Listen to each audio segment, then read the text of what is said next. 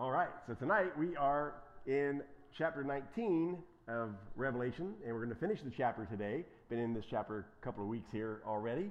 Um, we're looking at the final battle, the final battle, and of course, the whole book of Revelation is a is a continual story of the redemptive history of God throughout the ages. It's showing what God has done through history, and it will culminate in this final battle. So, what is this battle that we're going to look at today? I believe it's the same battle that was mentioned in Revelation 16, verses 14 through 16. So, when we were there in Revelation 16, we came right up to the pinnacle of a battle, and then it, it, it's nothing happened. And that happens a lot in Revelation, if we remember. We had the seven trumpets, the, the seven bowls, uh, each of these, the seven seals, each of those, again, tell these, these same narratives of, of God's judgment, his people staying faithful, they're being persecuted, he sends judgments to try to get people to repent. And then you, you come up to the final trumpet or the final seal, and it leads us right up to the end where Christ returns, but then it really doesn't go into great detail. But now in chapters 19 through 21, we see the final battle. We see the final things revealed. But I believe it began back in Revelation 16, 14, and 16. Let me read this for us to remind us of where we were there.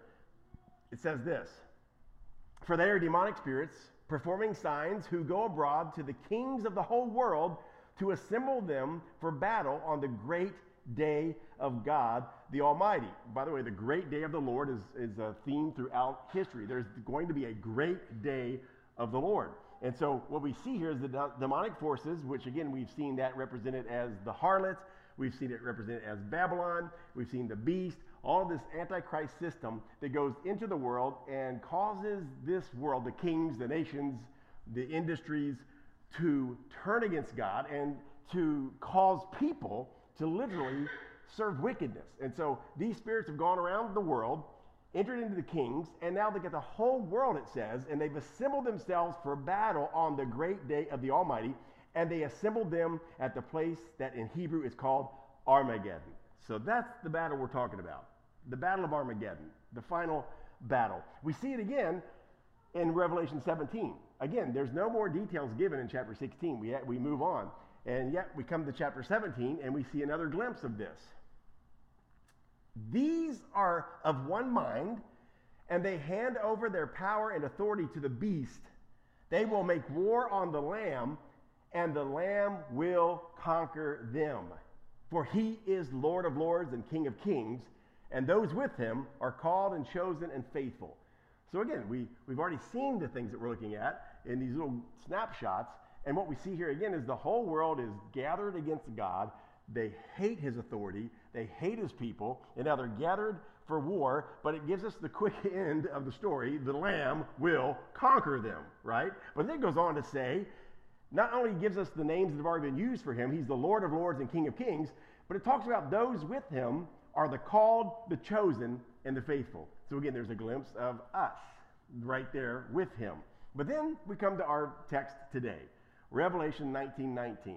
And let's just take a look at that as it talks about, again, this final vision of this final battle.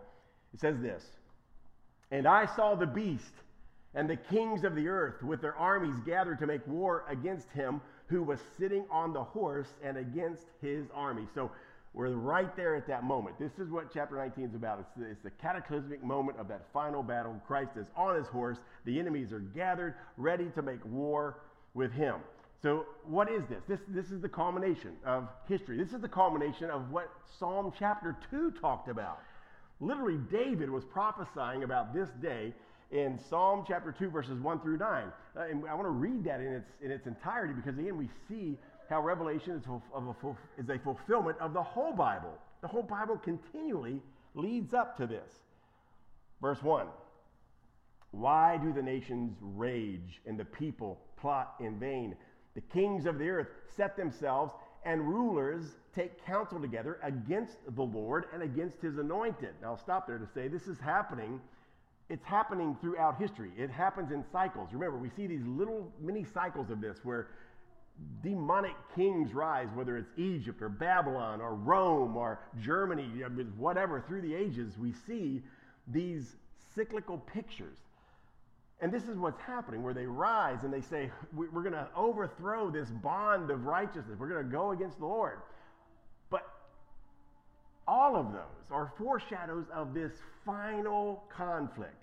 They are small potatoes compared to what we're about to see in this final battle. And yet, let's look at this. Let's look as we look forward from what David said hundreds and hundreds of years ago. He says, They will say, Let us burst their bonds apart and cast away their cords from us, which everybody's saying today about God's righteousness, right? Because they're under the influence of the harlot. Everybody is drunk on the unrighteousness of this world. And they're saying, Let's cast off these bonds of, of old fashioned marital rules and old fashioned gender rules and old fashioned rules about sex. And uh, we don't need any of that. That's what they're saying. And that's what this is prophesying. Let us burst their bonds apart and cast away their cords from us. He who, now here's the result, here's, here's the response, right? It's been this way throughout history, but this is the final, the final thought. I believe we're looking all the way to the end, and here's what God does it says, He who sits in heaven laughs the Lord holds them in derision.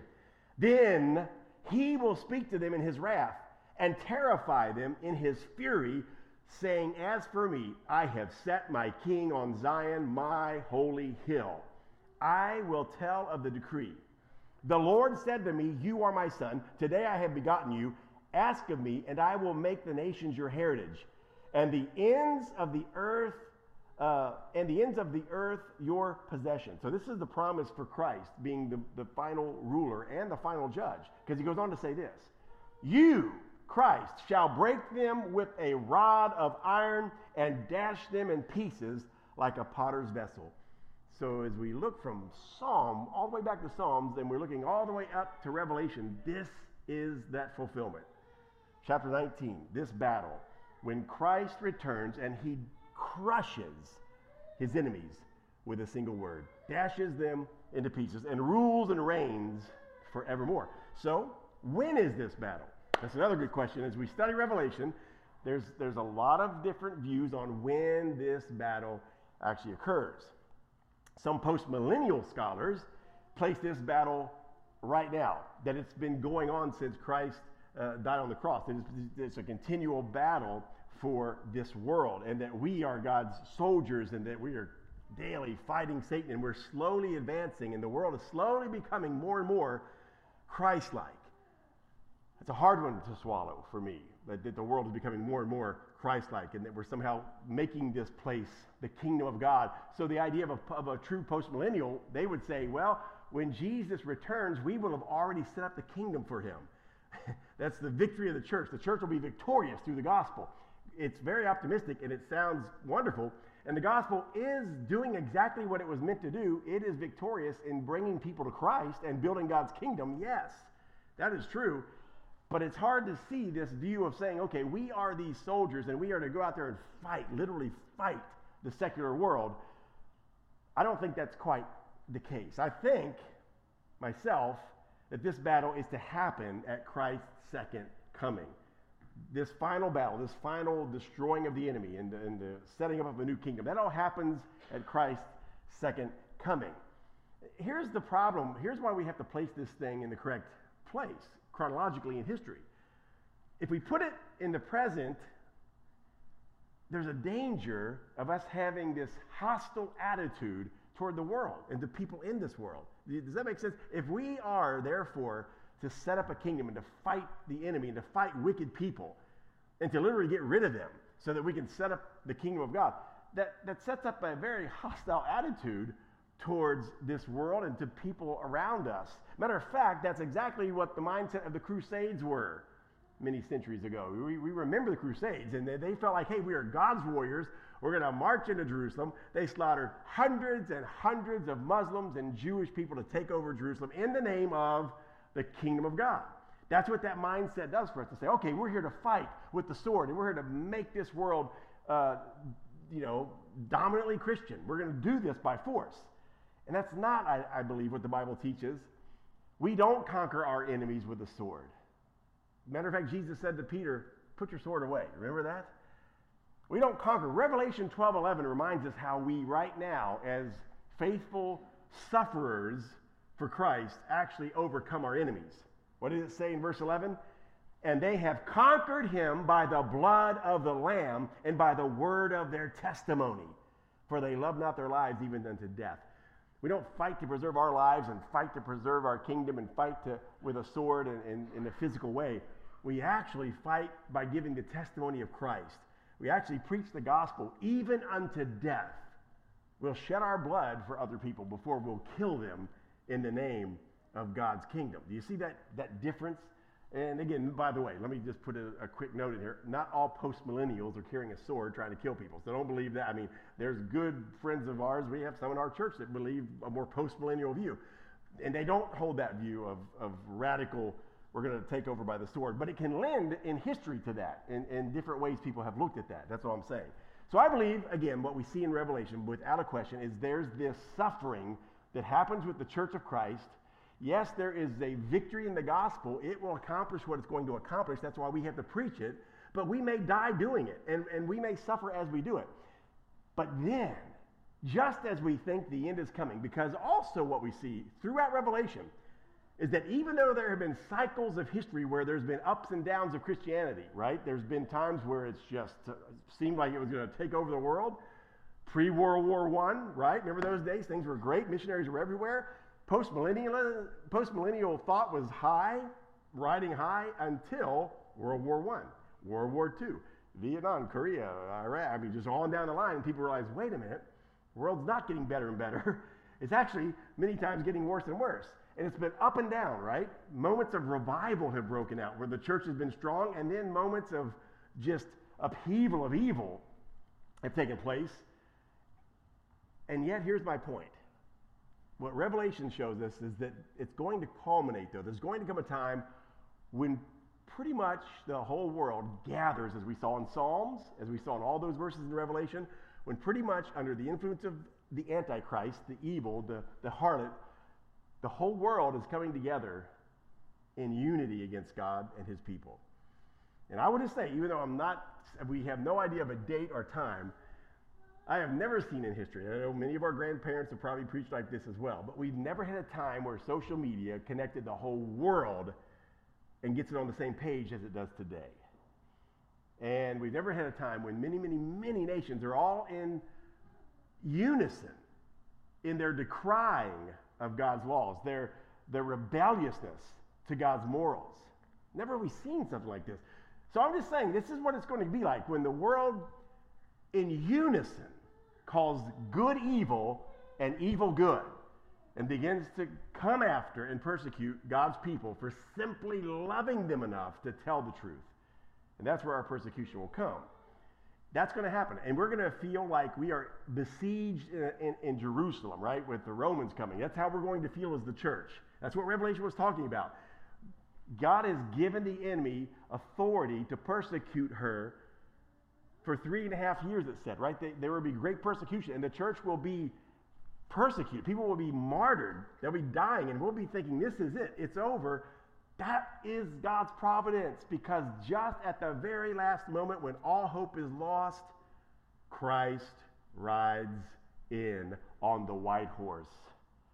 He opens his mouth, and the sword comes out, and with one word, he destroys the enemies and justice is finally done. And we are vindicated and we are now ruling and reigning with him forever. That's what we're seeing.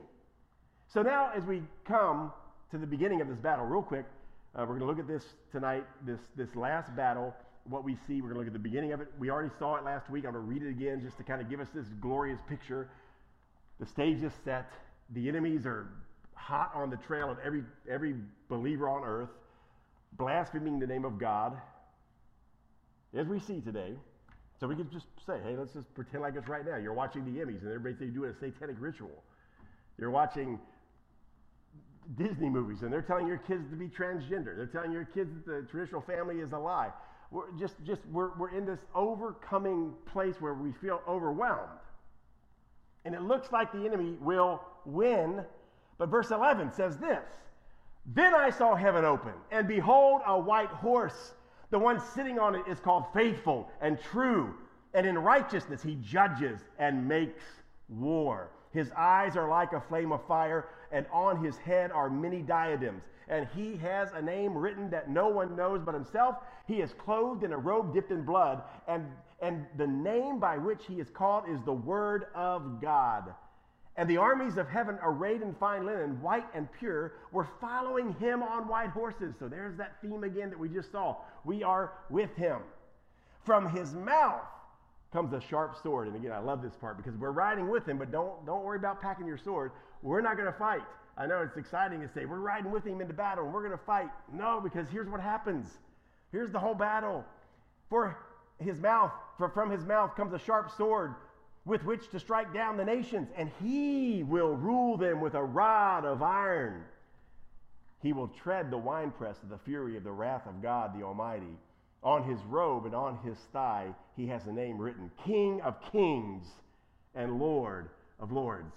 Now, do we not see how these verses are all going together? Psalm chapter 2 and all the other verses that we've read. Now, look at the horrifying results. That's where we begin tonight in our section. The horrifying results of this final battle. Verses 17 through 18.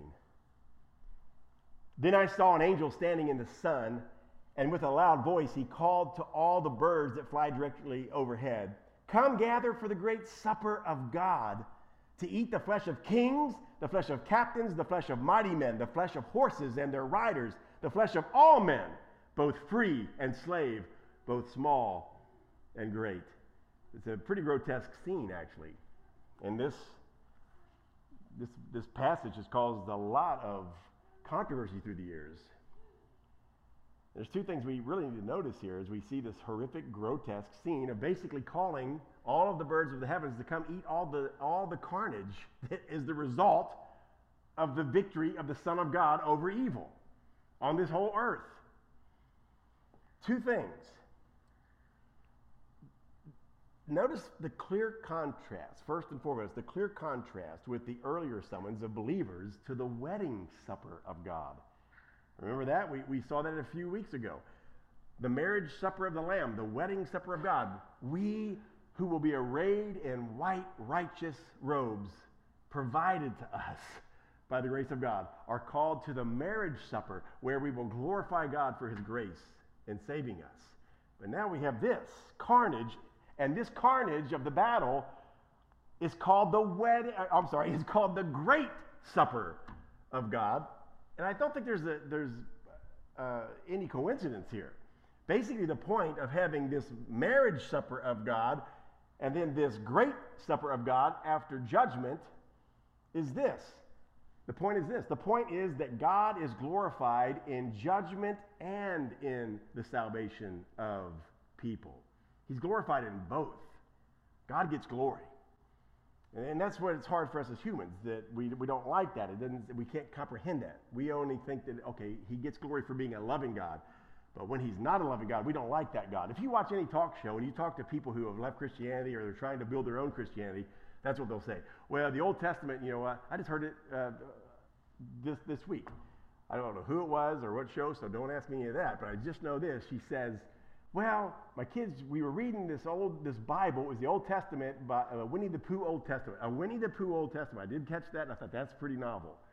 A Winnie the Pooh Old Testament. But even that thing must have had some truth because she said, I just couldn't get past that angry God in the Old Testament. So we stopped with the Winnie the Pooh Old Testament because we didn't want to hear the angry God. And we began to read only those portions in the New Testament that talked about the loving God, the nice Jesus. You see my point? So, so we as humans, we don't like these truths of God's word to see God as he is. But Revelation strips everything aside and says, This is it. I am God, he is telling us. I am glorified when I save people by my grace because there is nobody in the universe that has that kind of grace and that kind of love. And so, the marriage supper of the Lamb, I will be glorified when everybody there is only there by the grace and goodness and love of God. But he's saying also, on this other hand, when I destroy the wicked, when I leave their carnage all over this globe, I am glorified in that as well because there is nobody as just as me. Nobody as righteous as me. Nobody as holy as me. You see that? And we have to submit to the whole God.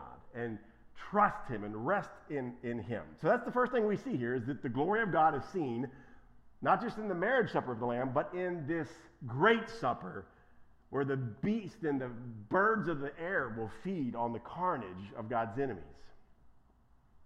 But number two, we're gonna, we, we got to understand in this little passage that judgment applies equally to all people. It's an equal thing. Everyone is included in this. Your station in life doesn't matter, right? The birds will eat the flesh of kings and captains. All men, it said. Mighty men, free men, slaves, small and great men. So again, showing it doesn't matter if you're wealthy or poor, well known or an unknown. Doesn't matter. Everybody is under the wrath of God who has broken his commands and not repented of their sin and trusted him. That's just it. That's period. There is no partiality here. It's Romans chapter 118 coming to pass. What does Romans 1:18 tell us? For the wrath of God is revealed from heaven against all ungodliness and unrighteousness of men who by their unrighteousness suppress the truth. Every human being that suppresses the truth of God and denies him, ignores him, makes fun of him, goes their way without him will be under his wrath. That's what he's saying here. Now we're going to continue. We're not finished because now we're going to see the outcome for the false prophet and the beast. Verses 20 and 21. Look what he says here. And the beast was captured, and with it the false prophet, who in its presence has done the signs by which he deceived those who had received the mark of the beast and those who worshiped its image. Again, I'm going to stop and explain this again. We've seen this several times, but we've seen this picture throughout Revelation. The Antichrist, a beast system that, that influences this world for evil. I believe that's what that is. Uh, I believe that the false prophet is the means, the, the propaganda whereby that goes forth. Um, and, and so what we see here, it, when it says the one who deceived in his presence, literally in his place, in his stead, so to speak, for him on his behalf. And that was what, what, has been happening, right? So much so that people actually received and were marked by that mark of the beast. The beast, again, instead of a person, is this world system that is antichrist, contrary to God, and influences people to actually live according to the ideologies. That's what it means to receive the mark of the beast, as we saw already on the forehead or on the hand. And we've seen throughout the Bible that the forehead is a picture of how you think, and your hand pictures what you do. People show who they are, they are marked already by their thoughts and by their actions. And, and this is what we're seeing happening here. Those who followed the Antichrist system did not obey God, but obeyed rather the sin of their heart, and they, they lived that way, and they thought that way. That's who it is. That's who it is that is, that is being captured by the beast, that is. The, beast himself is captured, and the false prophet. And look what happens to them. These two were thrown alive into the lake of fire that burns with sulfur. And the rest were slain by the sword that came from the mouth of him who was sitting on the horse, and all the birds were gorged with their flesh. So, again, a horrible picture. I mean, it's horrific, it's, it's gross. And yet, it, it's, it's God's word. And what it's showing us, again, is there is no partiality. We, we, we can't say the devil made me do it, Lord, so you can't punish me. He's going to take the beast and the false prophet and throw them directly into hell, but he's also going to punish and destroy all who took their mark, all who followed after them, all who lived an anti God life. And, and I think it's important to understand this word when it says those two were thrown alive into the lake of fire. It's important to grab that because that's, that's God's way of showing us that this is eternal punishment. They're alive they're living in this punishment. There are four references to the lake of fire beginning in the end of Revelation here. We're going to be seeing them in the future, but I think it's fitting that we grab these right now and just take a quick study of them. Not only will the beast and his false prophet be cast into the lake of fire, but Satan himself in verse 10 of chapter 20. Revelation 20, verse 10 says, And the devil who had deceived them was thrown into the lake of fire and sulfur, where the beast and the false prophet were, and they will be tormented day and night forever and ever. So we combine that with the words they were thrown alive into the fire. And now this verse, which lets us know without a doubt that that torment is day and night forever and forever. But they are not the only ones that will end up in the lake of fire, according to Revelation. In, in verse 15 of chapter 20, it says this And if anyone's name was not found written in the book of life, he was thrown into the lake of fire. And again, obviously, it's the same, the same punishment for all. And then this again should, should wake us up. Now, now, what we see then is that there's no question that the Bible talks about an eternal punishment for all people, not just Satan and, and his angels, but everybody who followed him, everybody who denied Christ and lived for themselves. And many refuse it, refuse to believe this, though. They refuse to believe in the eternal damnation of the soul. They've opted for a more civil idea of annihilationism. Annihilationism is a pretty big doctrine among, uh, growing among evangelicals. It just means that when you go to hell, you're going to be annihilated. Like it'll hurt for a few minutes, and then you're just burned up. Sounds good. I mean, obviously, I, I'd, I'd be for that as a human being. I don't want to see anybody suffer. I don't think any Christians should sit back and say, boy, we love to see people suffer. That's not our heart. But we got to know what the Bible says. We can't base our doctrine on sentimentality and what we want and what we think sounds good. The Bible is very clear in the verses we just read that this idea of annihilation is not even an option. Forever and forever, day and night, does not give an option. Jesus said, You will be cast into Gehenna where the worm dies not. And that worm is a picture of the soul of a, of a person who's been thrown into hell. And that, that person does not die. So the Bible's plain about this. Christ, 12 times, talked about hell and the flames and how terrible it would be.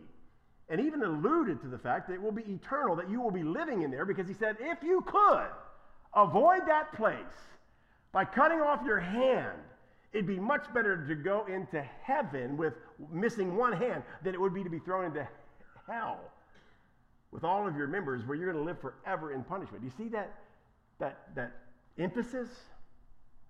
So we got to believe the Bible. It's clear that the Bible speaks of an everlasting punishment. The same word used for everlasting punishment and everlasting fire is the same word used for everlasting life. We can't have it both ways. Just as everlasting as we will be in the presence of God, that's how everlasting those will be apart from the presence of God in damnation. That's, that's what we see. And again, that's the Bible. I'm, I'm just saying we either believe that or not. It's hard, I understand, but this is where Charles Spurgeon dealt with this, and I think he did a, a great job when he said this. I believe certain doctrines because God says they are true, and the only authority I have for their truth is the Word of God. I receive such and such doctrines not because I can prove them to be compatible with reason, not because my judgment accepts them, but because God says they are true. And there's our faith. There's where we rest. And we say, okay, I don't understand. I don't understand this. I don't even like this. But I trust you, Lord, because you're the one that made me. it's back to that idea that I get so crazy about. We act like we somehow co made ourselves with God and we're half God. And we can bargain with Him and do what we want and reason things out. We are just little dust balls, breathed with His air, filled with His air. It's all because of Him that we exist and for Him. So again, that's it's just totally unfathomable, unfathomable to me that people would question. And again, I understand the only reason I can say that, the only reason I can believe God and trust God is because of His Spirit who worked in me to give me a faith to trust Him, as Spurgeon says here. But here's the thing many will continue to complain about the gruesomeness of God's judgment, the unfairness of His strictness, and yet, here's the kicker we are living, and that person who criticizes God is living in the, the age of grace. This is the age of grace. If you're breathing and you're alive, you are in a state of grace in that you are able to repent and believe on the Lord Jesus Christ. His good sun shines on you every morning. His good air fills your lungs every morning. This is, this is why you, instead of arguing, right, about what God has done and why you don't understand it and why it doesn't seem fair, just fall upon His mercy. Beg Him to save you and trust Him for the rest. That's all we can do. So, John 1 10 and 12 say this. Talking about when Christ came into the world, the light of the world, the only light for all people. He was in the world, and the world was made through him. Yet the world did not know him. He came to his own, and his own did not receive him. But here's the glorious truth. But to all who did receive him, who believed in his name, he gave the right to become children of God. There's the grace of God. There's the mercy of God. There's, there's all we've got, folks. If you don't like Revelation, this is talking to anybody who's watching or listening or, uh, or even sitting here. If you don't like it, you don't agree with it, you're angry with it, I plead with you repent and trust Christ. See the love of God right now while it is available. Today is the day of salvation. Now is the accepted time. Don't boast yourself of tomorrow. Don't wait because when you die or when Christ returns, that's it. This is the moment to rest in the grace of God, to believe that Christ is your only hope. As many as believe in him, you receive the right, the authority to be a child of God. There's our safety. There's our solid rock to stand in the midst of all this chaos that nobody can take it away from us, even if they kill us. Everything we've read is our future state. This is what God's revealing to us. This is what's going to happen. There's where we rest. Let's pray. Father God, we thank you for your word. We thank you for your truth. Give us the grace to stand in this world. Let us fight faithfully as though we can change this world ourselves. Let us fight with that fervor, not with swords and bullets and anger, but with the gospel. Let us go into this world telling everybody we can about a Savior who will transform them. And one by one, as people change, communities do change. Countries have been revolutionized by the gospel. So, Father, we trust you still for that. We, let us be faithful to do that work. Let us not worry about everything else around us. Let us worry about being faithful to proclaim your word, to see you change hearts and lives. And let us trust you with the rest. And we pray all these things in Christ's name.